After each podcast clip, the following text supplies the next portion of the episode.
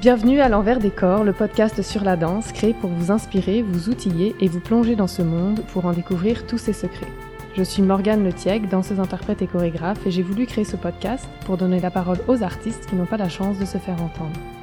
Dans cet épisode, je rencontre Martin Fauché, directeur artistique et co-directeur général du festival Transamérique qui y travaille depuis 15 ans, 8 ans à titre de conseiller artistique et 7 ans à titre de programmateur.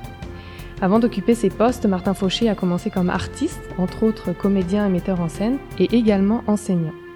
Ce parcours a très certainement contribué à faire de lui un programmateur sensible et visionnaire. Son implication dans le milieu artistique n'est plus à démontrer et son influence a permis à l'art vivant montréalais de rayonner encore plus qu'avant. Bien que son parcours ait été davantage orienté vers le théâtre depuis ses débuts, Martin Fauché a également affiné son regard sur la danse, notamment en étant président de la compagnie Daniel Léveillé Danse de 1994 à 2014.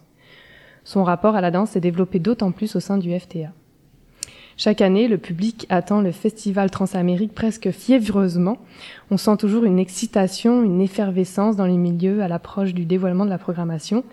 Cet engouement s'est solidifié avec les éditions des dernières années qui ont su trouver un équilibre entre propositions audacieuses et rassembleuses.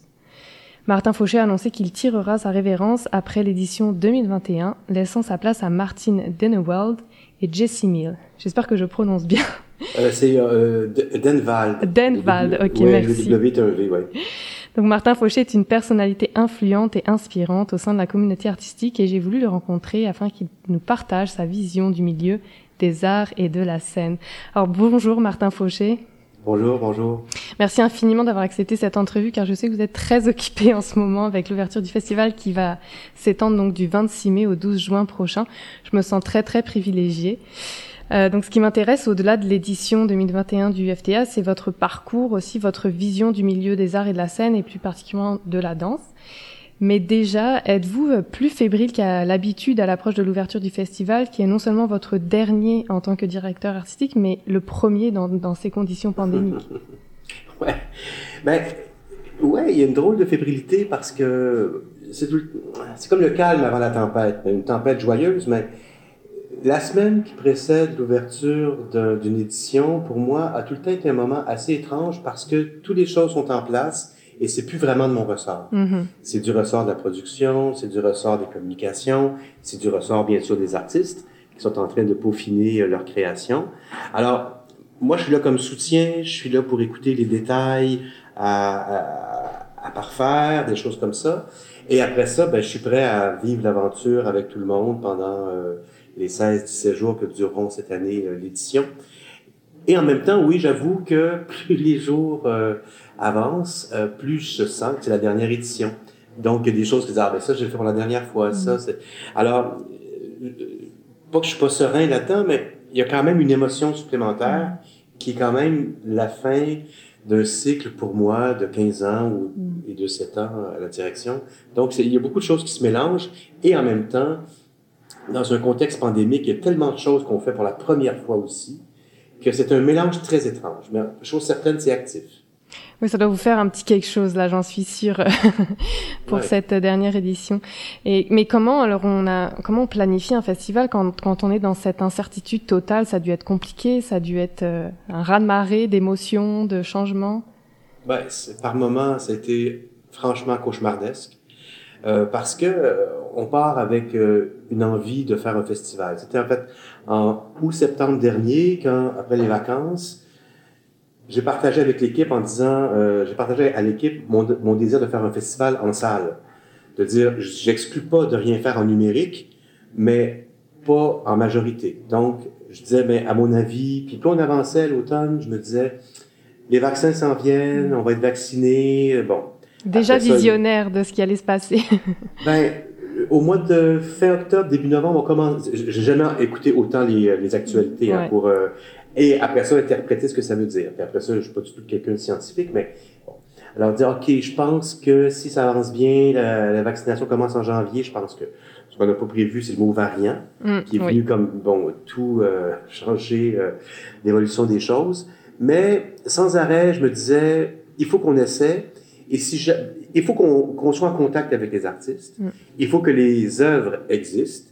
Et si les œuvres sont pas présentées au festival 2021, elles, ont- elles- existeront et elles pourront être relayées par d'autres diffuseurs dans un autre contexte. Mhm. Pour moi, donc, l'important, c'était de garder un contact avec le milieu de la danse et du théâtre montréalais et de faire en sorte que les, que les pièces existent. C'était comme l'objectif premier.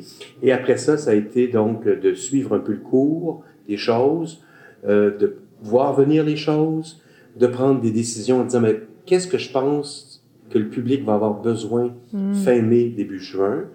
Et c'est comme ça qu'assez rapidement, en septembre, j'ai fait, euh, non, moi je vais présenter aucun spectacle qui parle de la COVID. Donc c'est d'autres choses dont on aura besoin. Donc c'était comme un mélange d'instinct, de rationnel, de de clairvoyance, de, croyance, de, foi, d'espérance, enfin, un, peu de tout. Mm-hmm. Est-ce que cette pandémie, justement, le fait aussi d'avoir été isolé, est-ce que ça a changé votre sensibilité ou, votre vision artistique, vos goûts? Euh, est-ce que ça a influencé la, programmation 2021, justement? Oui. Le printemps, c'était vraiment particulier parce que soudainement, euh, ben, premièrement, la pandémie est arrivée à peu de jours avant qu'on dévoile la programmation complète de l'édition 2020. Mhm. Donc, il y avait une programmation dont j'étais vraiment fier et avec une réponse du public euh, qui était là sur les spectacles qui étaient pré-dévoilés. Et là, soudainement, on n'était plus du tout au bureau. On était prêt à être plus que jamais au bureau du festival. Et là, on n'était plus du tout. J'étais chez moi. Beaucoup de réunions. Donc, j'ai appris le mot Zoom, le mot Teams, le mot présentiel que je déteste. Donc, euh, plein de choses nouvelles. Et j'ai énormément marché autour de chez moi. Moi qui souvent voyage, euh, donc j'ai découvert des coins de mon quartier, des ruelles, euh, Mhm. ou en marchant dans la rue, euh, des détails architecturaux que je connaissais pas. Et j'ai commencé à entrevoir ou à, à vivre l'espace-temps très différemment. Et je me suis rendu compte que les gens autour de moi étaient dans le même esprit. Et là, avec le télétravail, les choses s'interpénétraient. Vie privée, vie professionnelle. Exact. Et c'est comme ça que, euh, au mois d'août-septembre, quand je suis arrivé au bureau après les vacances, euh, j'ai eu envie de dire aussi, le festival va traiter du territoire, là où on est, et ce qu'on regarde peut-être mal, ou qu'on regarde par automatisme, et qu'on peut regarder différemment, ou qu'on peut investir différemment, et aussi sur l'espace-temps. Comment des spectacles peuvent se- euh, être programmés plus longtemps à l'intérieur d'une de- d'une édition?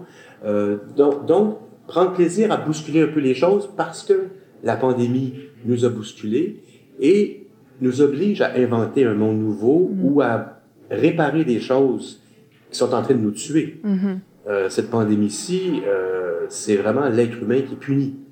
Euh, on a été irrespectueux envers la nature et elle se venge bien. Actuellement, c'est que les humains qui sont atteints par la COVID, les animaux ne sont pas atteints par la COVID, la nature, les arbres, les fleurs ne sont vrai. pas atteints par la COVID. C'est très C'est juste. nous. Bah, Peut-être plus tard, avec tous les masques et les tout ce qu'on rejette dans la nature, ça va être euh, atteint euh, peut-être euh, différemment.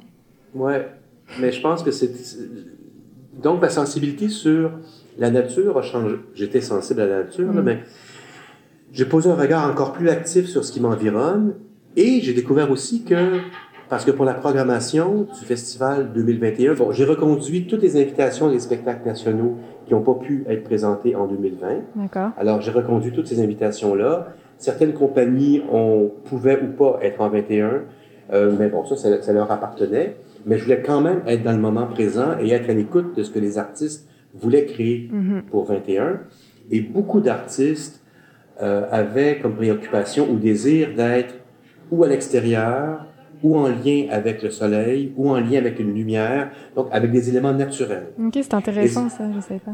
Et ça, j'aime beaucoup euh, rencontrer des artistes et voir que quelque chose qui, à l'insu de tout le monde, se dégage. Mhm. Et ce, ce, ce désir-là d'être en contact avec des choses simples. Et, ce et, et, et, et- et cette pandémie-là aussi a mis en lumière l'humilité. Mhm. Comment est-ce que dans les premiers jours du, euh, de la pandémie, c'est les gens qui avaient des travaux hyper humbles qui nous maintenaient euh, en vie? Donc, euh, les gens dans les, euh, dans les étages, dans les CHSLD, les résidences pour personnes âgées, dans les hôpitaux, dans les supermarchés, ceux qui garnissaient les rayons, euh, ceux qui amènent la nourriture euh, en camion, Mm. ceux qui... Donc, donc, des choses très, très humbles. Et j'ai rapidement associé cette humilité-là au travail des artistes dans les salles de répétition, où c'est un travail aussi artisanal. Donc, tout ça m'a alimenté pour produire une dernière édition. voilà. Donc ça va, c'est inspirant, on a hâte de découvrir tout ça.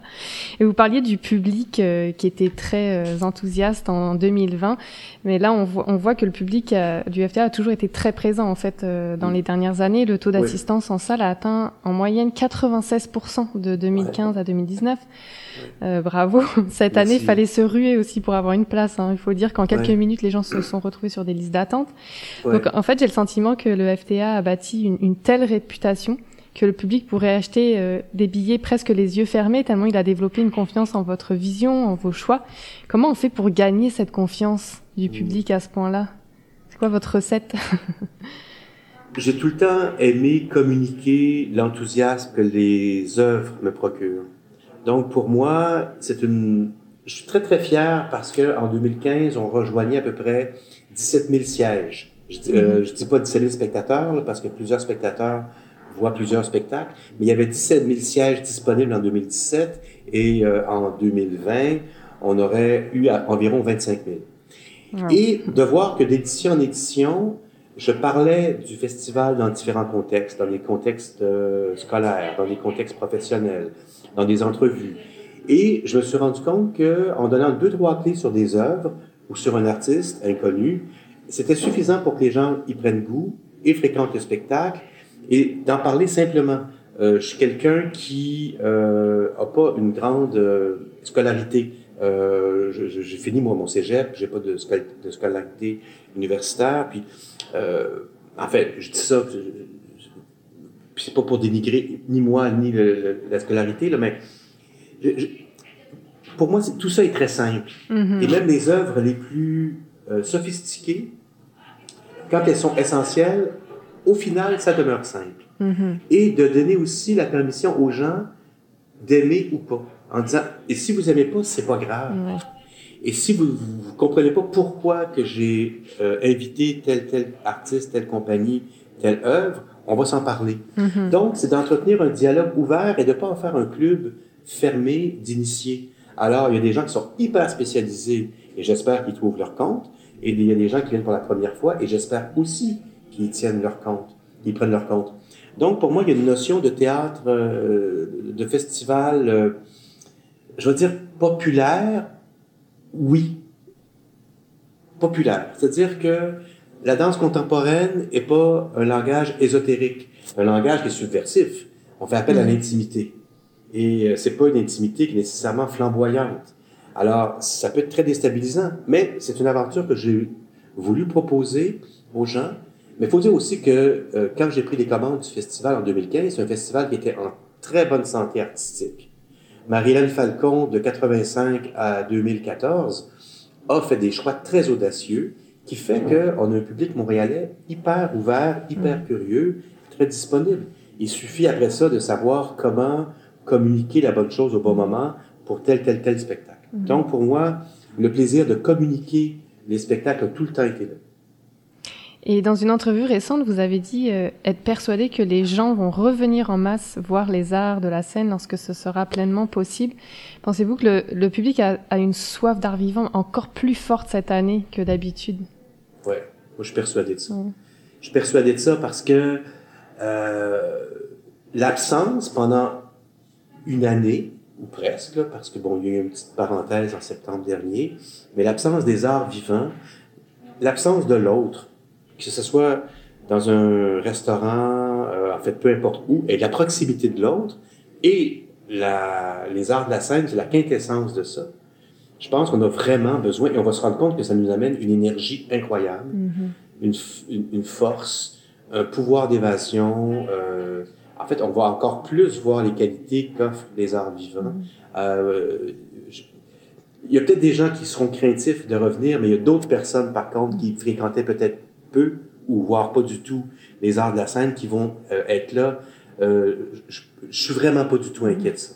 Là, vous le voyez peut-être dans les ventes euh, de, de du, du, festival. Est-ce que vous voyez cet engouement Oui, j'imagine. Ben, il y a tellement peu de billets, on a 20 Ouais, c'est ça. Alors, je veux dire, il y a eu un engouement, puis bon, c'est déjà terminé. Il y a eu encore un peu de billets à vendre, mais presque pas. Donc, en fait, c'est sûr qu'il y a eu une urgence. On a senti l'urgence. Mhm. Et ça, c'est un signe. Et des gens déçus, choqués, frustrés, j'ai pas pu. Puis, Ouais. et, à- à- à- c- c- ça m'a réjoui d'une façon triste, là. Mhm. mais euh, ça m'a quand même indiqué que euh, on avait vraiment, euh, au fil des ans, constitué une famille FTA qui veut être présent au festival. Mhm. Et sinon, il y a, il y a plusieurs enjeux sociaux qui ont été mis euh, à l'avant-plan plus que jamais dans la dernière année, avec notamment le, le, le mouvement Black Lives Matter, entre autres. Mhm. On sent qu'il y a plusieurs institutions qui font de plus en plus euh, d'efforts conscients pour euh, justement mieux refléter la société. Euh, il semble que vous, vous avez été assez précurseur de ce côté au FTA. Encore cette année, il y a une grande diversité culturelle et générationnelle dans la programmation. Vous présentez entre autres l'artiste euh, donc d'origine haïtienne Rodney Désir, l'artiste inou Soleil Lonière, le danseur urbain Seven Star. Comment les enjeux sociaux ont influencé votre euh, travail de programmateur en fait dans les dernières années? Mhm. Euh, une, euh, une des choses qu'on a à faire en tant que diffuseur, programmateur, responsable, c'est de voir les choses, quelles qu'elles soient. Mm. Et j'ai tout le temps eu le plaisir de voir autant des choses dans une salle de 100 places qu'une salle de 700 places. Et je vois bien que notre monde est en révolution. Depuis, euh, je sais pas combien de temps exactement, il n'y a pas de date, c'est. Mais avec, en fait, le mouvement MeToo, qui a libéré une parole. Et cette parole est associée au corps aussi, hein. Donc, c'est là que théâtre et danse Mhm. se sont comme euh, euh, se sont interpellés l'un l'autre et nourris l'un l'autre pour libérer la parole, libérer la hiérarchie. Et c'est comme ça que s'est entraîné tout un mouvement de libération, de revendication de la marge, de l'existence, euh, de la pluralité des voix. Euh, donc, je voyais, je, je- voyais bien et je vois bien que on est dans un monde en effervescence où il y a un sentiment d'urgence parce que euh, la planète va pas bien. Là. Il n'est pas minuit moins une, il est minuit et trois. Donc, comment refléter ça sur les scènes? Ben, ça, c'est un grand défi parce que, en fait, les mouvements sont là. Après ça, est-ce que les œuvres sont là? Mm. Parce que c'est important aussi d'avoir des, des spectacles qui ne sont pas que des manifestes, mais qui ont vraiment euh, un cœur artistique. Donc, c'est euh, concilier militantisme, révolution et art. Mm. Alors, j'étais comme à l'affût de ça, en dialogue avec l'équipe, avec Jessie, euh, puis les revendications du mouvement noir, c'est très différent des revendications des premiers peuples. Mhm. Euh, le corps féminin, le corps masculin, mais en même temps, le corps non genré, non binaire, ou, euh, et, et- et de six mois en six mois, notre vocabulaire est imparfait, notre vocabulaire est dépassé, il y a des lettres qui se, qui se rajoutent à LBGT, et là, donc, comment être là-dedans? Euh, par moment, j'avoue que je me sentais un peu incompétent, Mm. euh, pas être capable d'entrer vraiment dans une réalité des premiers peuples, des Premières Nations, mais je me suis tout le temps fié à mon instinct pour dire, même si je comprends pas tous les codes, le mouvement artistique que génère telle œuvre me convainc. Et souvent, c'est en programmant la chose et en voyant le spectacle que ça m'approfondit, que ça approfondit ma connaissance de cette réalité-là, sans avoir besoin de faire un cours au préalable. Mhm. Donc, je, encore une fois, je néglige pas la connaissance, mais l'approche intuitive par un artiste apporte énormément aussi. Donc, c'est comme ça que les éditions ont été composées de choses qui animent notre société. Entre autres. Pas que, Ouais, c'est très intéressant en tout cas. Euh, sinon, euh, bon, on sait, ça a été très difficile pour les artistes hein, cette, cette dernière année. Euh, je pense qu'on a eu un élan commun, vous et moi, en quelque sorte, durant cette pandémie, qui a été de donner de la visibilité aux artistes. Euh, moi, par le micro que je leur ai tendu avec euh, mon balado, et vous par un appel à se rassembler le 15 juin dernier sur la place des Arts pour être en so- ensemble, se sentir solidaires, entourés et surtout euh, visibles. Euh, qu- quel était l'enjeu en fait que vous vouliez mettre à l'avant-plan à ce moment-là? Pourquoi vous avez senti ce besoin de vous impliquer comme ça dans, dans le mouvement? La force de l'être humain est incroyable. Et là, c'est en, en assistant à différents Zooms, on a eu beaucoup de Zooms au printemps dernier, autant en théâtre qu'en danse, où les gens se réunissaient par Zoom pour un peu exprimer leur désarroi, un peu partager leur, euh, euh, ce, qui- ce qu'ils vécaient, ce qui- ce qui- ce qui- ce vivaient, ce qui était vécu. euh, pour poser des questions, donc des zooms aussi avec des autorités, des conseils des arts ou de, Mhm. des ministères. Donc, tout le monde essaie de se trouver.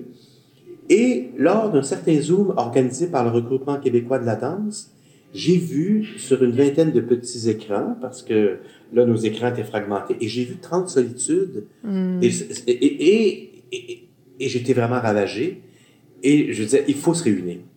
Et même si on n'a rien à dire, et cette journée-là, il n'y avait pas de micro, j'avais pas de micro, il n'y avait pas de scène, le fait d'être là, pour moi, et comme dire, nous sommes là, nous sommes vivants, nous existons, et se rebrancher les uns sur les autres, même s'il fallait garder une distance, pour moi, c'était hyper important. Mhm. Donc, une visibilité, oui.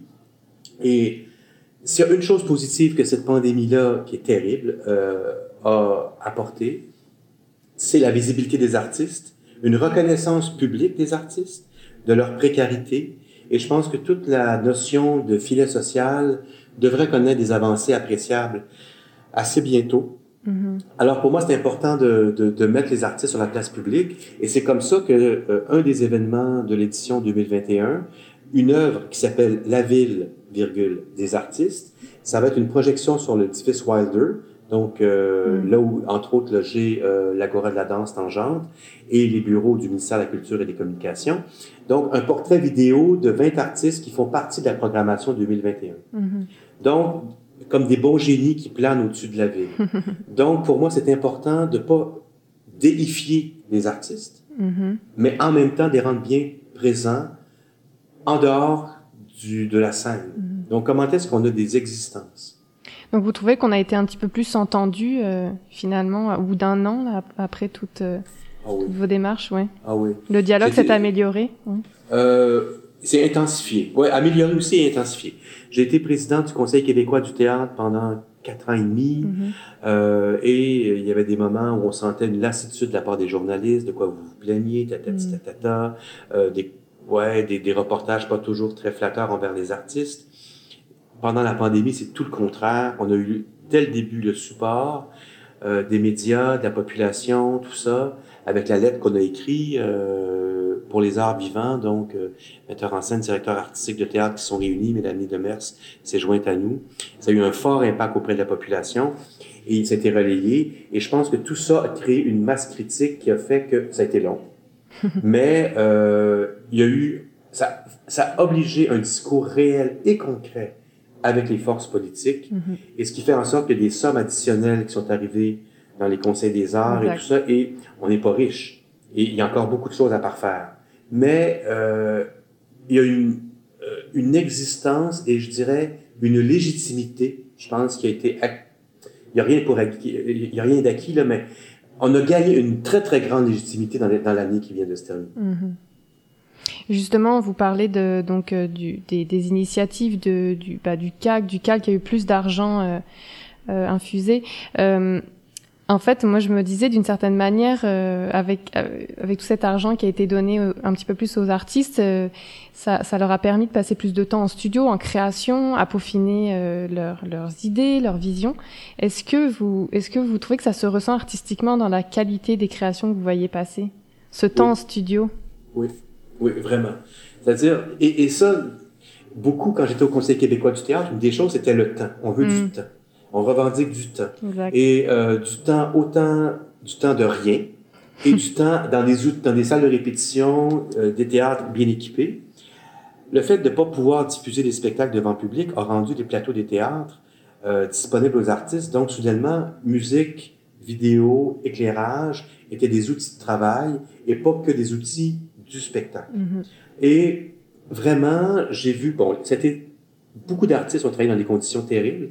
La distanciation, le Oui. masque, euh, euh, pour la danse, c'est des moments où tu te dis, mais qu'est-ce qu'on est en train de faire? Est-ce que c'est dangereux ou pas? Mhm. Bon, alors, ça existe, c'était- c'était très difficile, mais pour raffiner l'écriture scénique, Mm. je pense que ça a été incroyable, et pas que dans le spectaculaire, parce que les budgets de production augmentaient pas, mais le temps dans, sur un plateau bien équipé a permis de raffiner beaucoup d'idées. Et c'est comme ça que, euh, quand j'ai vu un enchaînement de La Goddam Voie lactée de Mélanie Demers, Mhm. différentes étapes de création de La Jamais sombre de Michel F. Côté, Marc Parent, Catherine Tardif, et en disant, on a encore deux étapes de création, on a encore deux résidences de création, on va parfait. Et là, soudainement, on est dans un rythme de travail, de création qui est beaucoup plus à la hauteur des aspirations des artistes. Mm. Et j'espère que ces outils-là, que ce temps-là, va, on va pouvoir garder ça dans ce qui vient, parce que le grand défi, bon, il y a eu beaucoup, il y a eu beaucoup plus de, de, de sous accordés pour la recherche. Le grand défi, après ça, c'est une fois que tout ça soit mis en action et produit, comment diffuser Exact. à la hauteur des œuvres. Et là, la diffusion est le nouveau défi. C'est ça, j'allais justement vous poser cette question parce que il va y avoir peut-être un boom de création. Comment euh, tous ces artistes là qui qui ont pas arrêté finalement, hein, parce que on non, on n'était pas en train de se tourner les pouces. Je pense que tout le monde est allé en studio, s'est rué en studio ou, euh, ou dans des théâtres juste pour travailler. Mais euh, est-ce qu'il va y avoir un déséquilibre, vous pensez, euh, entre le nombre de nouvelles œuvres disponibles et les réelles possibilités de diffusion? Il va y avoir une équation différente, ça c'est certain. Et ça, c'est euh, maintenant le défi est dans la, dans la cour des diffuseurs. Le festival est un diffuseur. Comment diffuser ça? Et je pense qu'il faut, faut trouver des façons différentes de diffuser. Et euh, peut-être des, des séries différentes, faire cohabiter dans une même soirée ou dans une même semaine différents artistes. Mm. Il y a des périodes où, d'une façon traditionnelle, on diffuse pas. Mais moi, je suis persuadé que du public, s'il y avait une série entre le 26 décembre et le 30 décembre, il y a plein de gens qui iraient voir des choses qui sont pas juste euh, casse-noisette. Ouais. Je ne dénigre pas casse-noisette, mais je veux dire, il y a quand même beaucoup de choses qu'on pourrait imaginer. Donc, euh, ça fait appel à comment euh, être présent plus que jamais avec toute cette, euh, cette production-là. Alors, mais faut, en même temps, il faut que les conseils des arts, que les autorités euh, comprennent le rôle du diffuseur aussi. Mhm. On a beaucoup parlé de l'artiste avec raison. L'artiste où l'argent euh, servait à des choses immédiates, la recherche, la création, le temps. Et après ça, le relais, c'est les diffuseurs qui le prennent. Et comment est-ce que on, on, do- on devrait jouer le rôle, euh, comment jouer à la hauteur le rôle qu'on doit jouer? Mhm. Donc il y a une autre étape là pour la diffusion peut-être Ouais, d'aider ouais. les diffuseurs. Mhm. Et je pense que dans la notion de comment occuper aussi le territoire, le- l'ensemble du territoire québécois devrait être en mesure de recevoir beaucoup plus d'œuvres vivantes. Et c'est là aussi que la pandémie a mis en lumière quelque chose de nouveau qui s'appelle le numérique. Mhm. Et il faudrait pas que le numérique vienne supplanter la présence vivante. Ouais. Pardon. Vous me faites tous mes liens parce que je voulais parler du local, justement. Allons-y, parlons du local. L'édition 2021 donc est plus nationale que jamais. Il y a 90% des œuvres qui sont canadiennes québécoises. Donc finalement, cette pandémie aurait peut-être permis à, à certains artistes plus locaux d'être davantage mis, mis en avant en fait. Ouais. Et est-ce que vous vous pensez que ça va ça, que cette pandémie va hum, a changer durablement l'approche en fait de programmation de- des festivals et événements culturels par rapport à l'aspect local des propositions artistiques? Alors, je peux pas parler pour tous les festivals, mais c'est sûr que pour le Festival Transamérique, c'est une bonne occasion de réévaluer les choses. En même temps, je pense que l'apport de spectacles internationaux est indispensable. C'est un, c'est en fait indispensable. Ça fait, Mhm. c'est- ça fait partie de l'ADN du festival. On veut voir ce que les autres font, être en lien avec le monde entier, euh, des paroles de partout. Alors, euh, par contre, comment est-ce que la nouvelle donne va changer les voyages internationaux, le coût des voyages, Mhm. la façon de voyager, comment est-ce que le virus va continuer à perdurer d'une façon vicieuse ou je sais pas trop quoi. Mhm. Alors, je sais pas exactement, euh, mais euh, ouais, c'est fou parce que la pandémie a amené, a menacé en fait à attaquer directement l'intimité, ce qui est tout près de nous Mhm. et nous force, avec cette première édition-ci, je dirais pas post-pandémie, mais fin de pandémie, à être dans l'intimité, c'est-à-dire entre nous, Mhm. artistes montréalais, artistes québécois, artistes canadiens. Mais ça peut pas être ça tout le temps parce que c'est plus un festival international. Alors, mais donc là aussi c'est un regard différent sur Mhm. un regard différent, un regard pardon différent sur les choses. Euh, donc sinon, euh, je passe à autre chose, mais vous avez été actif euh, dans le milieu des arts de la scène depuis euh, depuis presque 40 ans. Euh, Est-ce que vous avez vu une différence ou une évolution dans la manière d'aborder l'art selon les différentes générations d'artistes en fait? Oh oui. J'imagine. mais- Je me sens, ouais, je, je me sens vieux, mais euh, non, non, non. Mais euh, il y a des moments. Je suis arrivé à Montréal en 1982 Et c'était un Montréal où tout était nouveau. Euh, pour les arts de la scène. C'était les premiers pas d'Edouard Locke, les premiers pas de Ginette Lorrain. Euh, Jean-Pierre Perrault créait Joe avec les étudiants de l'UQAM. Euh, des lieux de diffusion tout croche. un côté vraiment beaucoup plus spontané. Mhm. Euh, toute la qualité que ça, euh, que, que, que- toute la qualité que ça a, la spontanéité, mais toutes les limites aussi, parce que euh, c'était beaucoup plus bancal par moment. Euh, et rapidement, les choses se sont professionnalisées. La technologie, le théâtre d'image, euh, Robert Robert Lepage, pardon, euh, Gilles Maheu, Carbone 14, euh, Denis Marlot. Et là, soudainement, avec aussi euh, la défaite du référendum, en fait, des deux référendums, nous amenés dans d'autres sphères que juste nationalistes. Alors, le côté politique, le côté... Les cafés-théâtres, quand je suis arrivé, il y avait plein de cafés-théâtres, des salles de 40, 50 places, où c'était pas trop nécessaire de faire beaucoup de publicité. Maintenant, je pense que c'est beaucoup plus compliqué euh, avec les réseaux sociaux. Enfin, il y a différentes façons de rejoindre le public et euh, je, je pourrais pas dire qu'une affaire était meilleure que l'autre, mais il y avait une simplicité, je dirais, euh, qui favorisait une spontanéité. Mm. Maintenant, je pense pour arriver rapidement à une scène, c'est plus long. Mhm. Mais en même temps, c'est un peu paradoxal parce que je viens de dire que les différentes étapes de création sont bénéfiques. Donc, comment allier spontanéité ou le- la fulgurance Mhm. et l'infusion à long terme? Et je pense que maintenant, comment voyager d'un pôle à l'autre? Parce que l'art peut aussi être fulgurant. Et je suis aussi convaincu que dans certains cas, trop répéter quelque chose enlève quelque chose. Donc, comment être vigilant par rapport à quand est-ce que le fruit est mûr? Quand est-ce que ceci relève de la fulgurance et ce, ce, ce projet-ci relève de la patience? Mhm. Euh, on était vraiment plus en fulgurance. Mais en même temps, il y avait aussi des moyens économiques pour ceux qui accédaient à des subventions tellement plus grands. Il y avait des choses, euh, des, corps costumes, des scénos, euh, chambre, la chambre blanche de Ginette Lorrain, le décor de Stéphane Roy. Je pense que plus personne peut se payer quelque chose comme ça. Est-ce que c'est bien, est-ce que c'est mal qu'on puisse pas se le payer maintenant? Je sais pas. Mais ce que je dis, c'est que il y avait quand même une certaine abondance économique Mhm. qui faisait ensemble que. Alors, c'est- donc, Montréal euh, a connu différentes phases de développement artistique.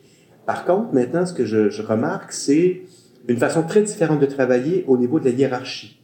Donc, c'est beaucoup plus en collaboration, en cohabitation, où tout le monde et, et les interprètes sont beaucoup plus polyvalents. Un acteur dans un spectacle de danse et un danseur, une danseuse dans un spectacle de théâtre, et que là, soudainement, les gens peuvent faire un peu de tout. Mhm.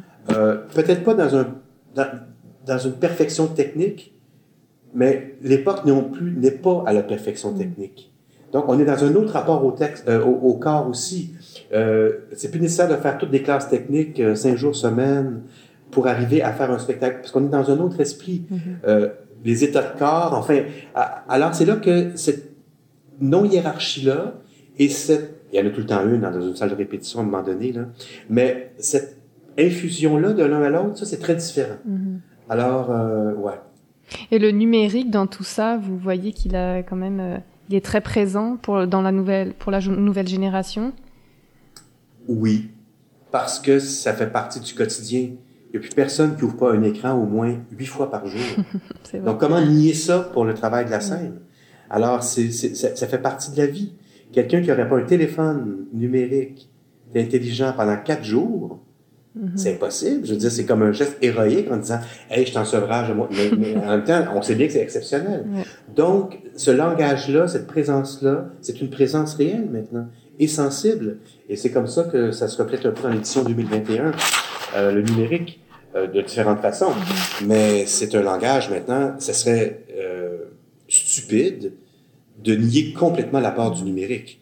Euh, là où je suis plus critique, c'est sur le moyen de diffusion. Est-ce que c'est un véhicule de diffusion? Exact. Mais comme moyen artistique, ça offre des limites, ça, ça offre des possibilités limitées.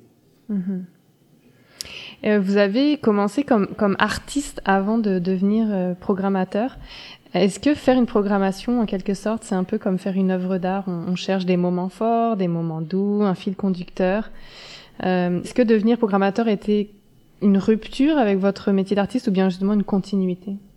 Ben, Dans un premier temps, c'était une rupture parce que j'étais beaucoup moins présent dans la salle de répétition. Donc, euh, parce que euh, programmer, ça prend un engagement. Et euh, c'est pas que voir des spectacles, c'est voir des spectacles et vivre avec ces spectacles-là par la suite mhm. et voir où est-ce qu'ils se déposent dans ma tête, dans mon corps, dans mon cœur.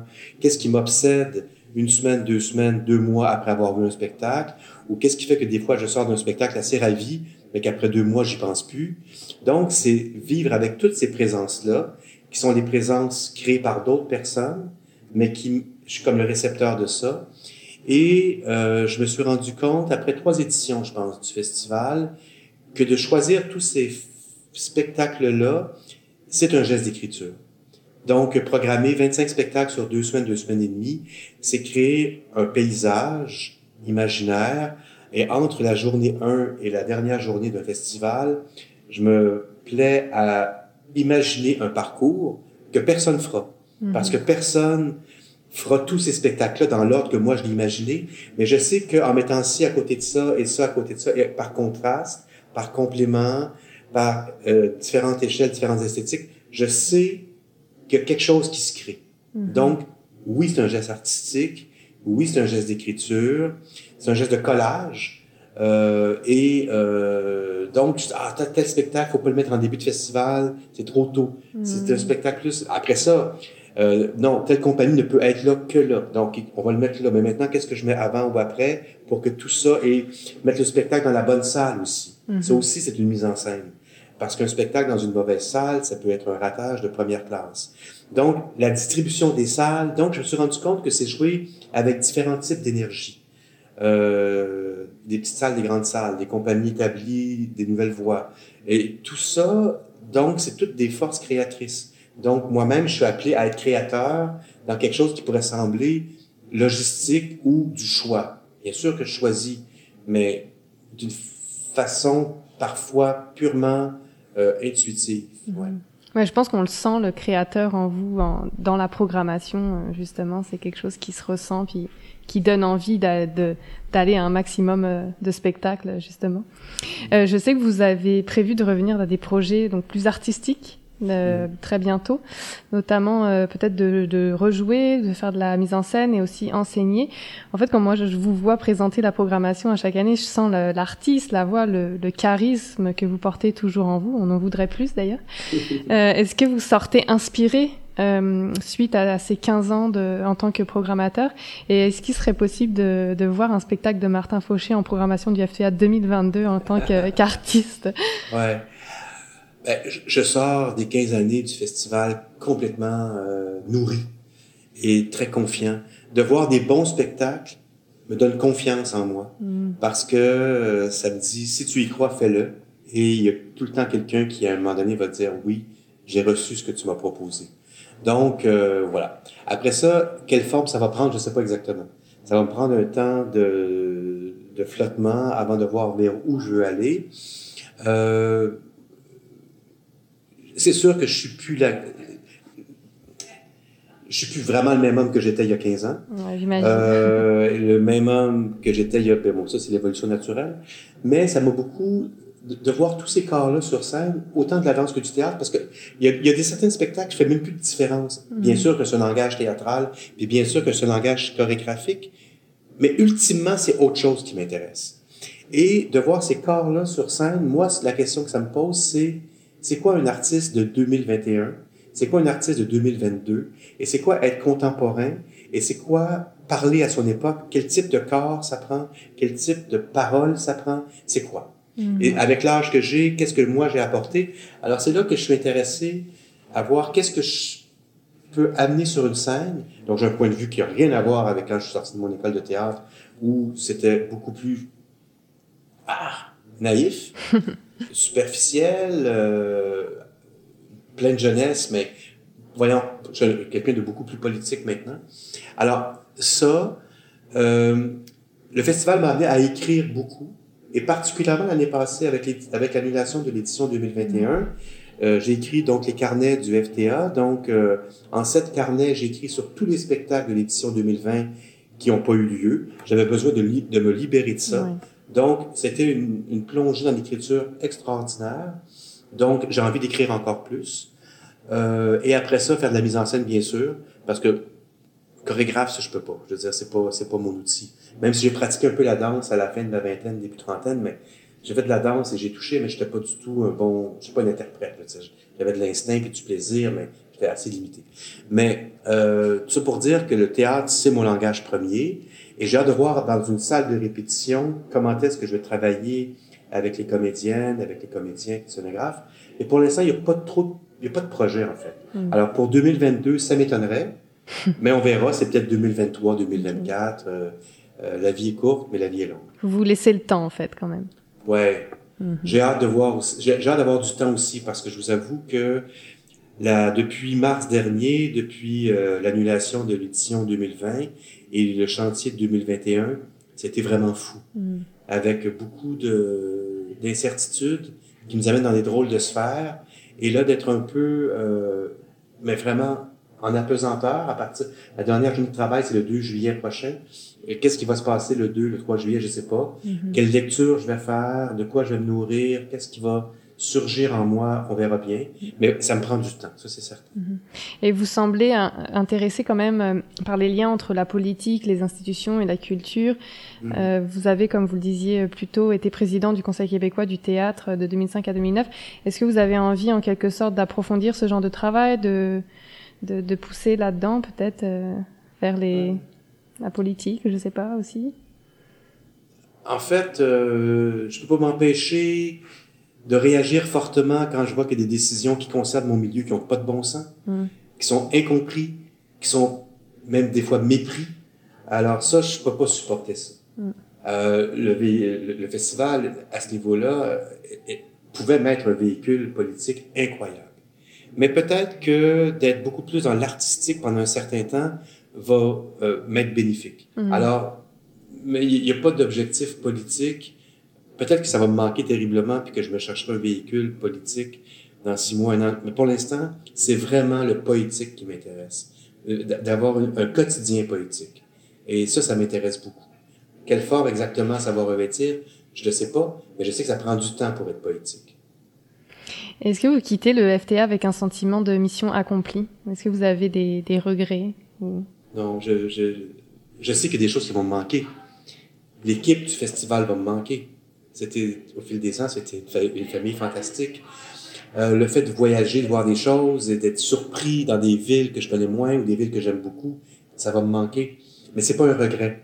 C'est-à-dire, euh, euh, les 15 ans que j'ai été là, ce que j'ai vu, ce que j'ai découvert, les personnes que j'ai côtoyées, les choses que j'ai entreprises, le festival que j'ai augmenté de certaines de certaines activités. Je suis très fier de tout le, le, volet des terrains de jeu qui accompagne la programmation. Honnêtement, je suis pas un gars parce que je doute tellement, mais je suis vraiment fier de ce qui est fait. Je suis très confiant en Martine et Jessie qui vont prendre le flambeau à leur façon, qui vont raconter leur vision du monde, comme moi j'ai raconté ma vision du monde mm-hmm. et que Marie-Hélène Falcon a raconté sa vision du monde. Et je pense que si je m'étais accroché, c'était, enfin, ça pour dire que je suis confiant pour l'avenir du festival qui va raconter une autre histoire dans un contexte mondial complètement différent. Il y a une nouvelle histoire mondiale qui commence, là. C'est indéniable. On pourra pas dire c'est un hiatus de 14 mois et on vient sur les vieilles bases. Je pense qu'il faut qu'on interroge profondément le capitalisme euh, qui, qui, est en train de nous tuer. Et il faut pas euh, prendre 10-15 ans. Quand j'entends des objectifs pour 2030 puis 2035, je dis, mais hey, non, faut pas rigoler. C'est mm-hmm. maintenant qu'il faut euh, mm-hmm. s'y attaquer. Euh, alors, je quitte le festival euh, serein, avec un immense pincement au cœur, mais serein parce que c'est mon choix. Ça s'est bien passé, cette, cette ben, c'est pas terminé la transition, mais ça s'est bien passé avec une dernière année que j'avais pas du tout prévu vivre comme ça. Mm-hmm. Mais ça m'a peut-être euh, empêché d'être narcissique puis euh, complaisant dans cette dernière édition-là, en disant il y a encore beaucoup de choses à faire pour que tout ça existe. Et quels conseils euh, auriez-vous justement pour vos successeurs, Martine et Jessie? D'y croire, de croire, de, de, croire en quoi elles croient, euh, et d'écouter leur instinct, d'être à l'écoute du monde, dans l'écoute. C'est un travail d'écoute. Hein. Euh, euh, être diffuseur, être programmateur, bâtir un festival, c'est un programme d'écoute, donc d'écouter. Mm. Et après ça, de passer à l'action. Et pour finir, en fait, euh, je voulais vous parler des dernières annonces de Nathalie Roy faites hier euh, concernant les allègements des consignes sanitaires pour le spectacle vivant. Euh, vous, ça va Est-ce que ça va chambouler un petit peu votre festival ou euh, ou pas forcément? Ben, En fait, ça, va permettre de, de, la présentation de nos deux spectacles en espace public, donc le spectacle de Rodney Désir et le spectacle de Sarah Delava. Donc, enfin, ça nous donne un cadre pour pouvoir les réaliser. À une semaine de ces spectacles-là, il y avait tout un travail de préparation en amont, là. Mais on ne pouvait pas passer à l'action, donc ça nous permet ça. Non, ce que tout chamboulé, c'est le mois d'avril. Euh, on a, bon, malheureusement, il y a un théâtre qui ne pouvait plus nous accueillir. On a dû en urgence reloger deux spectacles. La, les annonces de passer de 1 mètre à 2 mètres entre chaque spectateur a été un chamboulement mm. incroyable.